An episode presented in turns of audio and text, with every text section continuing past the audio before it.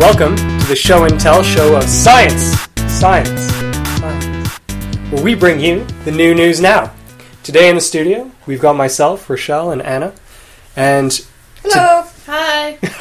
today we're each going to bring you two stories, and listeners are going to have the ability to vote on their favorites. And at the end of the year, the winner will get something from the loser. So, Anna, do you want to start us off today? I guess. Wow, don't sound so sad. Okay, so my first story comes from the Elsevier Journal, and it's about cognition in great apes as compared to human infants. So this study focused specifically on communication about absent entities in great, great apes and humans, and the thinking behind this is sort of that we use conventional symbolic system as well as words, which, which could be considered a type of symbolic system to convey things that aren't present. So if we desire something or are talking about something that's not present around us and we can't just point to it, we will use words to, or symbols to describe this thing. So this study took apes and humans of 12 months of age and compared how well they do with requesting items that are not present in the room. How old were the apes? They didn't say it was just various ages of apes Oh, okay. which is interesting because I think they're comparing kind of the most developed apes can be as compared to 12 month humans Okay, because that makes sense. uh, this is actually the age that infants start being able to decipher whether an object is present or not and kind of either request it or talk about it. Okay. So I guess in captivity, apes have been trained to use symbols to gesture to things or talk about things, but what scientists don't know if this they don't know if this whole understanding of something being absent is directly related to having a symbolic system or if it just comes with the evolution of apes understanding that something is absent and they can request it or point to it or they understand that it's there. So basically, for their experiments, they provided apes with two plates of two various objects, and one of them was low quality and the other one was high quality. And they had a whole bunch of scenarios where they made sure that the apes could determine between low and high quality objects. So in the, I guess, testing scenario, they only chose the apes to proceed to the actual experimentation if they chose 10 out of 12 times the, the correct the correct object of Like the some apples quality. were wormy and some apples weren't, or something like that No, this. it's probably higher. They they Bruised they did it based on not. on Grapes food and preferences. cucumbers. Kind of, yeah. So what they did is they looked at each ape's food preference. Okay. So they did the, they did it specific to the ape. So for example, like grapes and cucumbers, they made sure that that ape picked the grapes ten out of twelve times Oh, that he was okay. allowed to give them, so that they know that he can actually had a preference in those two items. Okay. And then what they did is they had two experiments. The first experiment, they would let the ape eat whatever he wanted, and then whenever that plate ran out of that object, they would replace food on that plate. And so that's how they kind of trained them to see if they would actually keep requesting the high quality item. And it turned out that yes, that was the case. So if, for example, the plate with cucumbers was full, but the one with grapes was still empty, he would point to the empty plate Like, hey, to bring g- yeah. Yeah, bring me more me more grapes, grapes. because he understood that the fact that there used to be grapes there meant that there are grapes somewhere, but they're just not there, and that's the item he wants, Okay, okay. kind of thing. Like regardless of whether it was resupplied to him or not. And then the second experiment is they removed both things. So, for example, like both plates are empty, but he would point to the he or she, I guess, would point to the plate that used to contain the grapes because he understood That's that- where they used yeah, to be. that, that's where they used to be, but it's absent now. But he still had that conception. And the interesting thing was in the methods they go into all these details about how some apes didn't have a preference, but they never showed a preference in any of the cases. So it was just based on Oh, the they're just ape, happy to like eat the, whatever yeah, was the there. ape being finicky. Okay. And so some of That's them, me as an ape. but Being finicky or not? Not. Oh, okay, okay.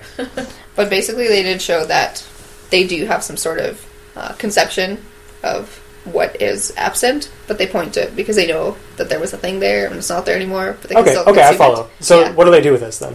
Uh, well, then they did the same thing with, I guess, humans, and with the babies, they they did it with toys. So that that also they they brought in the fact that they can't compare the results of both studies statistically because they had different objects. Yeah, because toys are a lot harder to eat. Yes, and Babies will true. try though. Yeah, I know. Yeah. but that, that's a totally different motivation as well. It's like a play motivation versus like a Survival eating. food. Yeah. So different evolutionary mechanisms might be behind that. For example, if you have one type of food there, but your grapes aren't there, but the cucumbers are there, you might just be like, "Well, I gotta eat something, so eat the cucumbers," Mhm. kind of thing. Whereas with a toy, you could just like actually have a preference rather than just want to eat anything at all. Yeah. And also, the apes had a lot more training, whereas the babies were just put in this room and they had to pick between the toy, and it was the exact same kind of thing, the same experimental layout. But because their attention span is so low and they didn't want the babies to start crying and freak out because they were being tested for so long, they would just do it super quickly. So there was also, I guess, difference there. So you can't compare the two. But yeah, so they found that both 12 month old infants and apes show this understanding of absent entities and can actually call them out specifically. So not just one thing that's not there, but they know which one isn't there, which spot.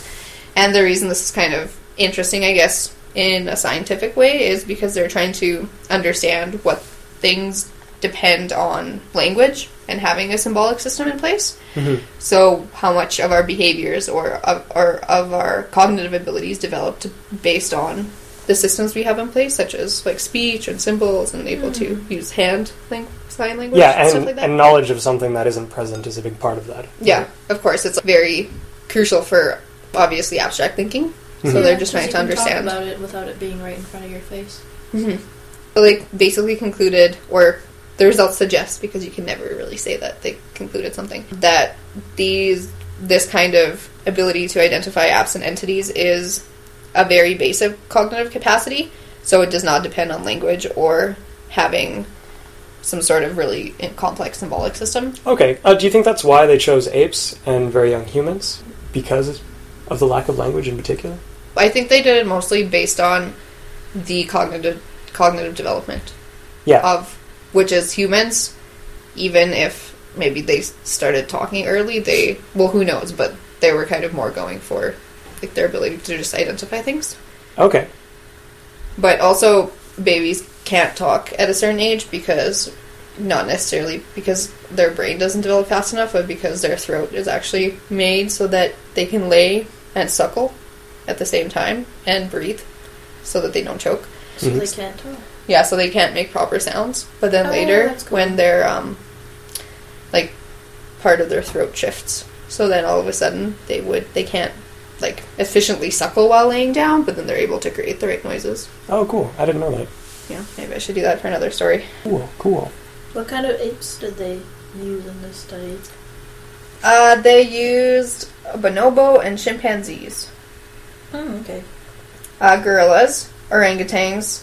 Interesting. Cool. Interesting. Cool. Today I learned. Thanks for sharing. You're welcome. Okay, Rachelle, Yes. what have you brought Is it today my turn. to no, the it's table? not. Yeah, it is okay. To the table. Okay, well, my first story comes from the Journal of Nature Communications, and it is about a tractor beam, like space aliens, but not made from space.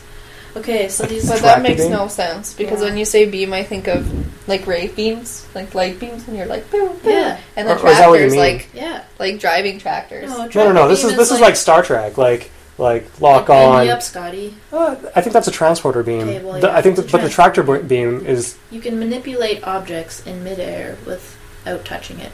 ah So yeah. these guys made But what this does tractor this have to do with tractors? Nothing. That's just what it's called. Like That's like silly. more like an attract attractor, Yeah, but Like- Why didn't they like a just put magnetic the A on attractor there? or something. I, I Just don't know. top off Well, the do- first two letters of the. Well, I guess I guess Track. beam doesn't end with a vowel. That's a good question. Do they have space tractors? Do you need tractors in space? I don't know. Maybe to like till till the magnetosphere.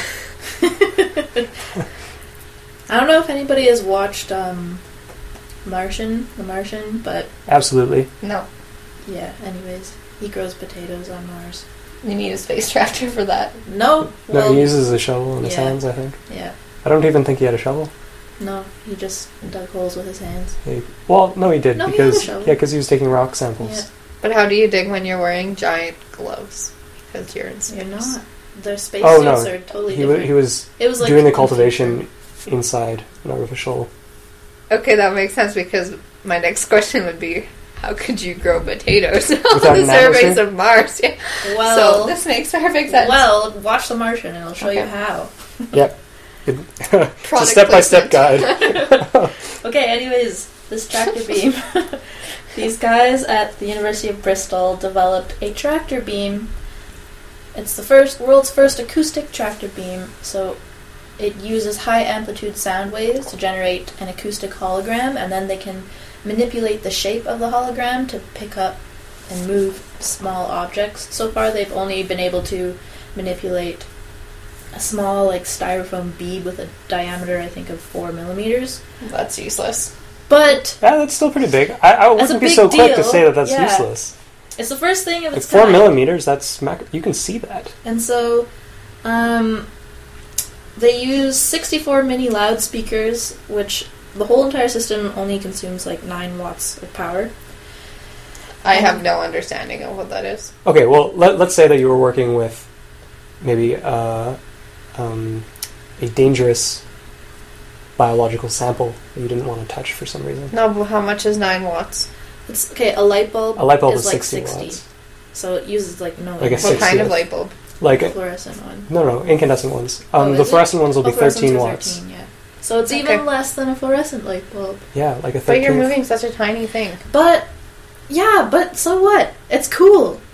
You're not using your hands. It seems to defy gravity because it's like you're not touching it. It doesn't defy gravity. It's still Is it loud? Like, would it hurt your ears? yeah. I assume it would because it's really well. Maybe you couldn't hear it. Actually, no. I don't think you can hear it because it's so high pitched. But I'm not entirely sure because. The dogs would just freak out. The out. dog And you'll have a headache and you won't know why. but they can project different shapes of the hologram. So, like one shape they've made is tweezers to like pick up things. They've also made like a twister or vortex, which kind of like holds the object in the middle, and then they've also used it to make something they call an, a high intensity cage, which just basically is it Traps surrounds monkeys. it. Yeah, surrounds the object on all four sides. A- As long as it was a very tiny monkey, like four millimeters in yeah, four millimeter monkey. Like sea monkeys. Yeah. Oh my god, they got trap monkeys. Absolutely. A sea And so- monkey aquarium. They're currently They um, would die because you can put water in there. I don't know. What does it do with liquids? I don't know. They haven't tested that, but I'm sure if you did it with water, it'd be like the cohesion of water would just become a little droplet, and it would be the same thing. Yeah, as long as it was smaller than the surface tension. Mm-hmm. Yeah. Wait, could you fit a, a sea monkey in that droplet? Yeah, sea monkeys are tiny. Yeah. Huh. You should email them and tell them what they should test next. Please put a sea monkey on your in a water droplet yeah, and in your fit tractor in beam. your tractor beam. Well, they could probably pick pick up the sea monkey. I, I don't know. What Use the, Tell me the more, Tractor, tell me the tractor beam tweezers. The tractor beam tweezers to put the sea monkey in the water droplet that is Yeah. being held by another tractor the beam. cage. think, think of the possibilities. cage. Anyways, But then please would the sound waves clash and like? I don't wouldn't work? understand how this works. Okay, so, anyways, I don't know the whole science behind it because I don't understand sound things as as much as others. Um, That's But- an understatement. yeah, but I think it's cool, and um, and that's the point of science, Some- folks. There you have it. well, that's what we're bringing news. That is cool. so some applications include um, like transporting delicate objects for assembly without actually having to touch them. If you're like, Ooh, know, like for something for really clean room type things. yep, Yeah. Or um, also, they say they can make a mini version of it that could grip and transport drug caps- capsules, or like microsurgical instruments inside living tissue. So you could do like microsurgeries on things. Okay, they told us how big they can go. How small can they go? I don't know yet. They're right now designing a smaller version of the tractor beam to mip- like manipulate particles inside the human body. So like single molecules. I don't know how accurate that would be, but that's one way they're going. The other way they're going is bigger because bigger is better, and they're designing a tractor beam that can levitate a soccer ball 10 meters high. So those are the two directions they're going right now. They haven't gone there. This is brand new, Yeah. novel science. What is the mass of an inflated soccer ball? Well, it depends on the know. size of the soccer ball. Or I think regular they have a, size? st- I think they have a standard size. Are you looking this up? They do have a standard Um, size. 0.43 kilograms. Yeah. That's like a pound. It's like a kitten. maybe. A Like- very tiny kitten. Like, yeah, like a tiny kitten. What do you want to do with kittens? But I would be more excited. Levitated 10 feet in the air, obviously. I'd be terrified. No. no. Hmm. But But no. I- I would be more excited about the smaller sizes Yeah. for use in clean room electronics Yeah. construction. yeah. Or like surgery. You could do surgery inside of somebody without having to like open them up. You could groom your eyelashes Yeah. without having to touch your eyes. For those of us who really don't like touching eyes. Yeah, And for those of us who groom eyelashes. that as well. But I mean, you could. You could. It's possible. so yeah, that's my tractor beam alien, not really alien story. Yeah, I like it. I like it. Thanks. I'm still imagining a tractor that's just kind of like going through the air and playing some hardcore beats and like shooting lasers everywhere. the, the EDM The tractor of beam, space. yeah, the tractor beam. awesome. Like you know how they have like like the bass bus? It's just like the tractor beam. Excellent. Excellent. Anyways, Okay, so today I would like to talk about the strength of weak ties. So, the strength of weak ties is a paper that it came out of the sociology department in Stanford, and what it's about, it's about one unified theory for sociology and human interactions. So, it turns out that there's a split between social, like studying social cohesion among humans. Um, there's a good study on the micro scale, like between uh, a small group of people, and there's good studies looking at the cultural scale. But what's missing is the link and how you can join these two things together. So, what they've been working on is to use social networks and to study the transfer of information through social networks to try and bridge that gap between the very small and the very large. please elaborate. So, imagine your friends on Facebook as I don't have to imagine that. Oh, well, okay, so those of us who don't have friends on Facebook are going to imagine that we have friends on Facebook and that each one of these friendships represents a connection in a, like a spider web. And uh, you've got different strengths of connections. You've got strong connection and weak connections. So uh, some, some of them are just acquaintances, and some of them are your friends that you, you know, you like everything that they post. So it's like those people in your newsfeed that just show up and like spam stuff, and you wish they weren't there, Oh, but you're still friends with them anyways. No, you're one of the people who I like everything they post on my wall. Not everything.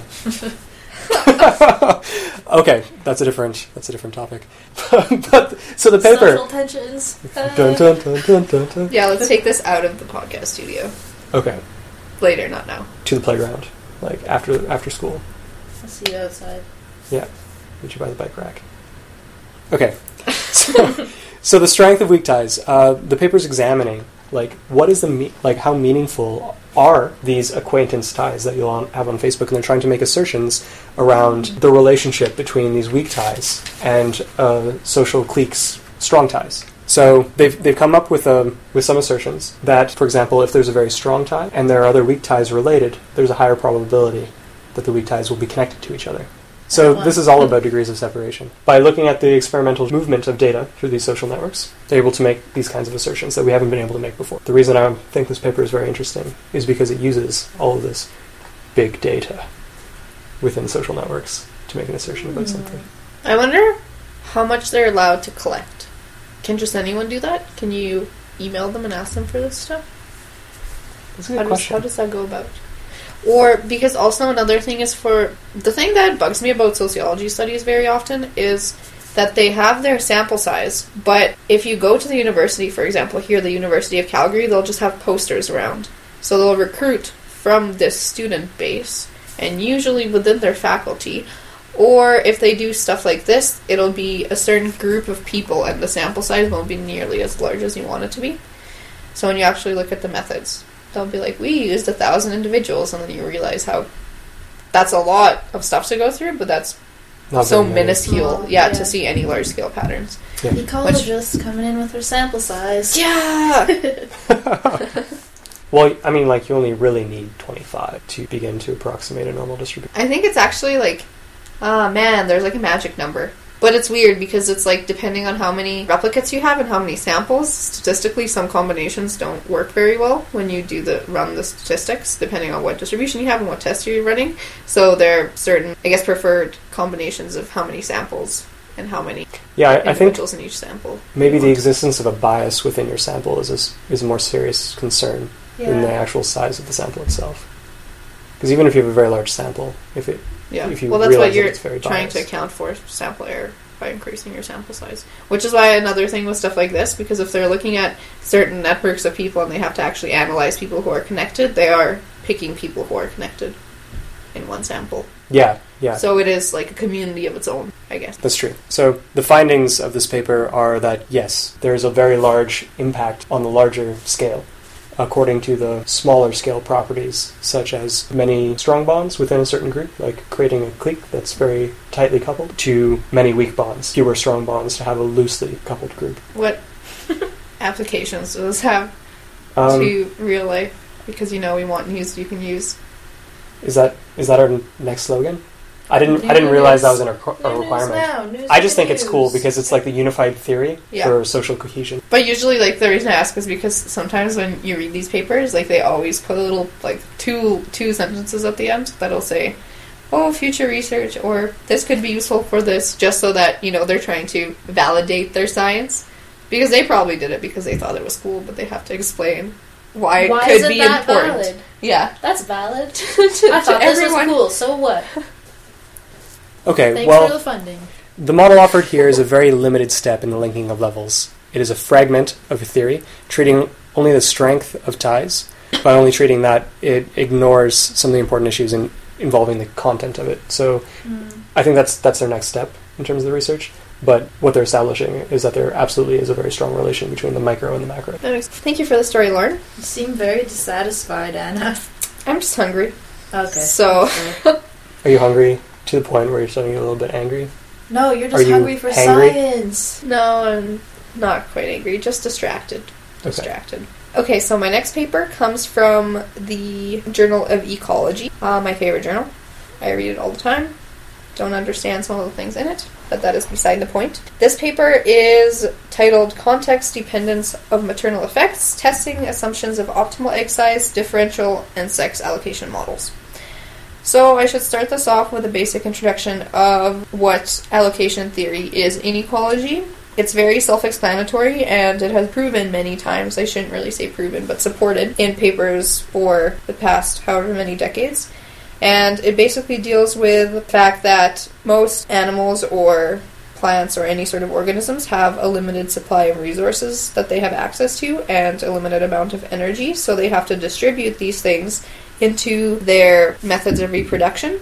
And there's certain trade offs present in the allocation model. So, for example, if you are a bird and you have to lay a certain clutch, if you lay a clutch of more eggs, they will have to be smaller eggs, but if you want to have larger eggs, you will have to lay less of them. Or, for example, if you put in a lot of energy into the eggs you lay, your percentage or your probability of living on to the next breeding season will be lower.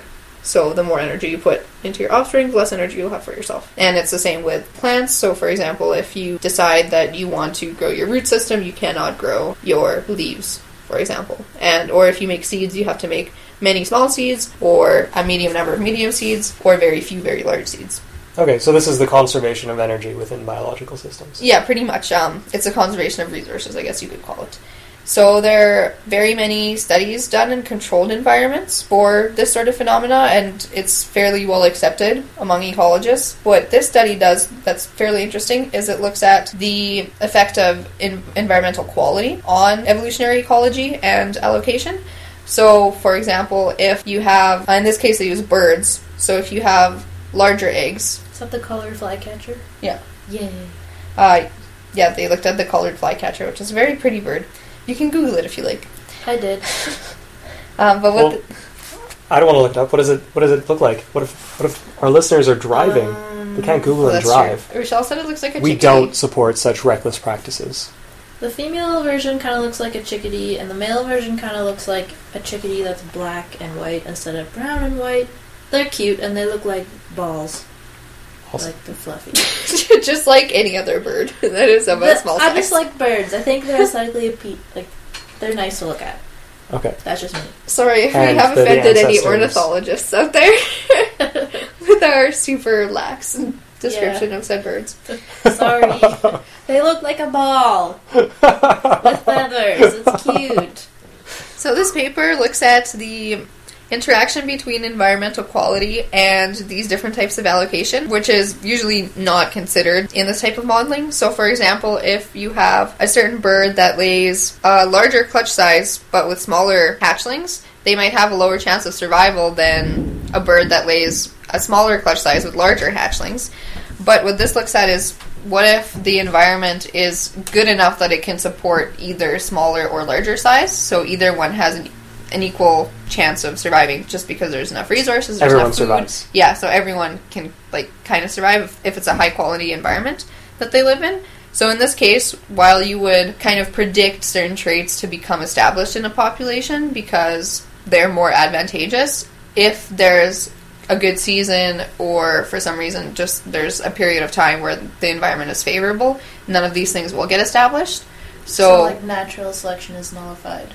Kind of, yeah. So on on this In that one particular trait, yeah. Yeah. So what this looked at is um, whether they look specifically at egg size and I guess hatchling size in that case, and if it did react with environmental quality. So this study found that there is a strong effect of egg size on offspring morphology for survival in the short term, and these things were independent of postnatal conditions such as hatchability, fledgling success, fledgling wing length, and other qualities had a strong were stronger in low quality postnatal conditions, so such as nestling mass and tarsus length. So it's not even necessarily that all characteristics of the animal will depend on lower high quality environment and how they react to that, but some of them are dependent and some of them are not. Okay. So some things do pose an advantage in high qual- high quality environments still, no matter how quality it is, but some don't. And I guess that depends on various species and organisms, but that would be the job of another evolutionary ecologist to go in and study how those certain traits provide an advantage. But this what this study does is just shows that in some cases they do, in some cases they don't. Well, which population became more numerous? The small eggs or the big eggs? Well, the point is that in, in a high quality environment, it doesn't matter. Well, Like neither of those have an advantage it would just in the certain smaller eggs like characteristics. the smaller eggs ones would just become more because like they 'Cause there's produce more of them, right? every single round. Like even if reproduction, they all survive, that that does favor the smaller eggs because then there's more of them. But then you, in that case, you're kind of comparing across species because okay, what happens in one species is that usually they'll have an average clutch size and an average size. Yeah. So among those, there's very little variation.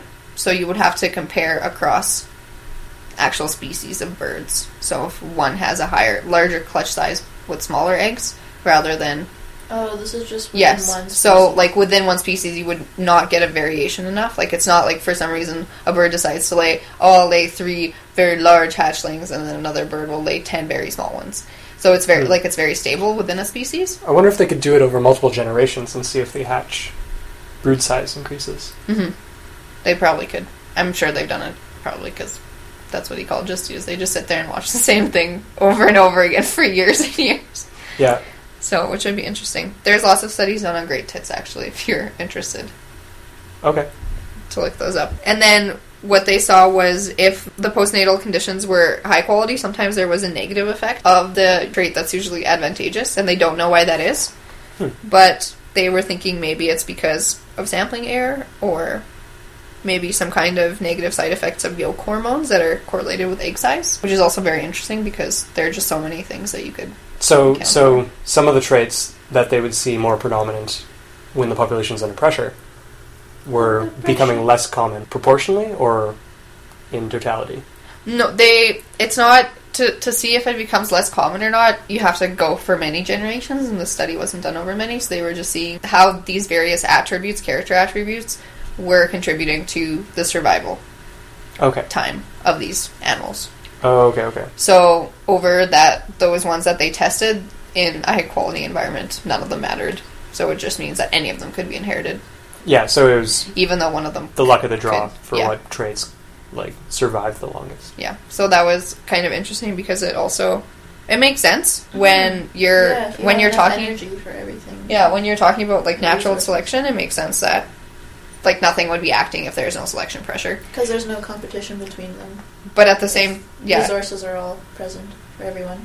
but at the same time, if many of these like optimality approaches deal with a certain trait being more advantageous, Mhm. just regardless of environment. So they don't account for the fact that there are periods when nothing is advantageous, where certain less advantageous phenotypes can become ingrained in the population again. Hmm. Yeah, that makes sense. So it's a very technical paper, but I thought it was cool. And um, they also say that there's a stronger dependence of offspring quality on the initial size in harsh environments in various plants and fish and amphibians. And kind of the explanation for this is because their parents provide very little postnatal care. So in those ones, they just have the children and then they leave, and there's no parental investment. Okay. So that way, if and they're large, larger. yeah, so which makes sense Sizes. because if you're larger and you have more resources, like mo- more yolk, for example, if you're Oh, an animal did it that have favor resources that- larger eggs or Both. more offspring? No, larger eggs. Okay. Yeah. So because then they fend for themselves. That's usually the the case. But salmon lay loads of eggs. For fish, there's different types of reproductive strategies. So there are ones that if they breed once, then you want to breed as many eggs because it's not that they're making more smaller ones, but they're gonna die afterwards. So they're putting all their energy and they're just making as many as they possibly can. Okay. Whereas there are fish that breed again and again, they lay less because then they have they have to survive onto the next reproductive. Oh, okay. okay. And actually, yeah, and, and that that's within the scope of the initial Mhm. restriction of the study. and that's why you also um that's like the reason for the fishing laws where you can't catch fish that are hi- larger than a certain size because usually the ones that live to a certain age actually have higher, higher fecundity. Okay. So yeah, that's the reasoning behind that. But that depends on their species and their reproductive strategy. Today I learned. I'm glad. I hope that made sense. It was kind of difficult to explain. I think we got it. Speaking of fish, that's what my next article is about. Zebrafish in particular, which is a popular um, like aquarium fish, but also a model organism used in lots of scientific studies. So this paper comes from the Journal of Neuroscience, and um, it is titled "Scientists at Monash University in Australia have now found how zebrafish heal their spinal cord after injury." So zebrafish can regrow lots of things of their bodies. They can regrow or regenerate like their fins, their skin, their heart, and their brain. And now we figured out how they can regenerate their spinal cord as well. How do they do it? Well, I shall tell you. But first, I'm just going to give a background of how spinal cord healing kind of works in mammals and humans. So, when you have an injury to your spinal cord and it's severed, your immune system will kick in to activate these specialized cells called glia cells. And these glial cells prevent your blood from the rest of your body entering into the spinal cord when it's severed, because that's not a good thing. You want to keep the spinal fluid in there and the blood separate. And so these cells proliferate to form large masses of cells to block everything off and form scars, glial scars. And these glial scars are super dense, and you can't, because of that, axons from your motor neurons, which tell other parts of your body how to move, axons cannot penetrate through these scars, and then that's how you become paralyzed because your nerves can't send muscles or signals to your muscle anymore. And so, zebrafish have the same cells, same glial cells that form a bridge between. They actually form. Well, this is the part that's different. They form a bridge between the severed wound, and they're much more porous and shaped differently. That allows axons to enter the wound or the scar and penetrate the nerves again, or the nerves can penetrate the muscles again, and then they can regain the ability to move. But they're still dense enough to keep the blood out of the spine. Yeah, but they still keep the blood out of the spinal cord. Cool. Cool. It's like a coffee filter, Kind but of. letting nerve cells go through. I was Kind hoping there was something that we could just be like, "Hey, we can do this now." But Well, they're going to hopefully be able to because it's just a protein that is changing the shape of these glial cells. Oh. And the protein that they discovered that does this was called fibroblast growth factor, or FGF, the transcription factor. So yeah, it, it's the it's the protein that's controlling the shape of these glial cells that's allowing them to be more. I don't know if porous is the right word, but allowing the axons from your nerves to penetrate through. So reach the muscles. other animals don't have the same protein. Mm-hmm. So if they if they harvest this protein from the zebra fish, then Yeah, they could potentially use that as uh, a that's what, therapy that's for what spinal cord injury. looking to hopefully do in the future. Um, I think one of the main issues that they they end up with first is like when you have are involved in an accident where your spinal cord is severed, you're not likely to be like right next to proteins that you can just inject into you before like the scar tissue formation starts happening. Mhm. And so that's one thing that they have to work around, which they don't really mention how they're going to do that. But first, I guess their main thing First is aid to- First, they have to isolate the protein and see if they can clinically trial it in humans and if it's okay and if it works with the human body, kind of thing. Which they should be able to. I hope. It just Because takes that'd time be and money, I cool. suppose. yeah, lots of money. Um, but yeah, it's one application they hope is they don't know if it would be able to completely restore paral- like restore movement in uh, paralyzed individuals, but they think it might be a new door to open or a new way to explore. So yeah, I think it's super cool for for nerves and neuroscience, sciencey things. That is interesting. Although, I wonder if that would be useful in the spinal cord or spinal column, but not in other parts of the body. So you would have to use it just for treatment of that. Because I wonder if it, it probably wouldn't mess things up in other parts of the body. Yeah, that's also a thing that they would definitely have to take into consideration because I don't know how FGF factors into other parts of the body and how it affects other areas of fibroblast cells. That's so much research to do still. Yep, yep. Well, I gotta start somewhere. Perfect. Science. Science. There's always more science to do. Excellent. So the paper that I have today is Sauropods! yes, Oh. it's about dinosaurs and Yes. sound, not tractor beam sound, but Not tractors and not and tractors not agriculture. because dinosaurs are both bigger and cooler, The tractors? in my opinion. Not all of them. Well, no, that's true, but these ones are. Okay. So, in 1997, there was a paper put into the pa- Paleobiology by Philip Currie suggesting that maybe sauropods use their very long tails as a whip. Dun dun dun. so, uh, he built a mathematical model examining how quick they could whip their tail. And it turns out, according to the math, back and forth with my tail. it turns out that, uh, according to his model, they would have been able to create such a force to break the sound barrier. Oh my god. and with with such a loud sonic boom that would explode human eardrums. So they could have used it as defense. They could have used it for very long range communication. Huh. Uh, however, people were skeptical, so they built one. So they built the tail end of an apatosaurus. And ruptured their own eardrums, and then they were proven wrong. and everyone died. Just Uh, like the dinosaurs. oh no! Uh, oh, the irony. So luckily, they decided to make it a little bit smaller. so Okay. so it wouldn't be so dir- disastrous when they set it off. Why would you ever do that in science? But after spending nine months building this metal model, they were able to construct the tail of the dinosaur and demonstrate that it was enough force being transferred by the bone structure to create a sonic boom. Cool. Pokemon makes so much more sense now. I know, right? Sonic boom. Super effective. Way better than Splash. I'm just picturing Indiana Jones. But- Hey, yeah, that's what I was too. Yeah. like cracking his whip. Yeah, but just like a dinosaur Indiana Jones. Except you could like make T Rexes cry. Well, I mean, they might be dangerous to you. Um, but I might also never hear ever again. Yeah. Suppose. I'm not sure how T Rex ears work. Yeah, how does They might work? have a more tolerance for loud noises than ours. What determines that? Just like thickness of eardrum. I think. Well, I think there are many factors that go into it because the smallest bone in your body is in your ear, and it's, it serves to magnify the signal from your eardrum into your cochlea. Mm-hmm. So, depending on how that's structured, because there are different types of ear injuries you can get. You could blow your eardrum, but you could also damage your cochlea very seriously. I'm sure this would do both. Potentially. Potentially. So, this is also a very interesting endeavor since it's the new trend with paleontology to be able to 3D print the bones of the animals that you're studying.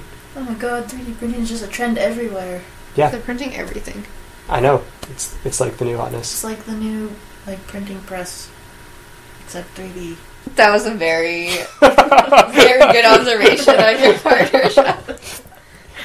That is exactly no, what like it the revolution. Like like the cultural implications that- of the printing not press. Just like a printing- Not literally No, it's a like- printing press, but 3D. It's the coming But- of the printing press, but in 3D. Like when the printing press was invented, and they could publish a billion Bibles at once instead of just writing them out ha- by hand. It's like that, but with 3D. Maybe you wouldn't download a car, but I would, because then I could print it on my 3D printer, which I miss that. is Ed. awesome. I don't pirate movies. I print them. Perfect. That made zero sense.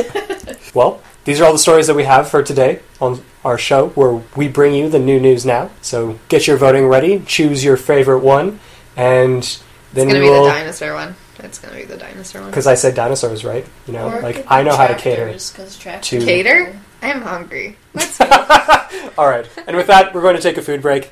Thank you very much for joining us today. bye. Bye.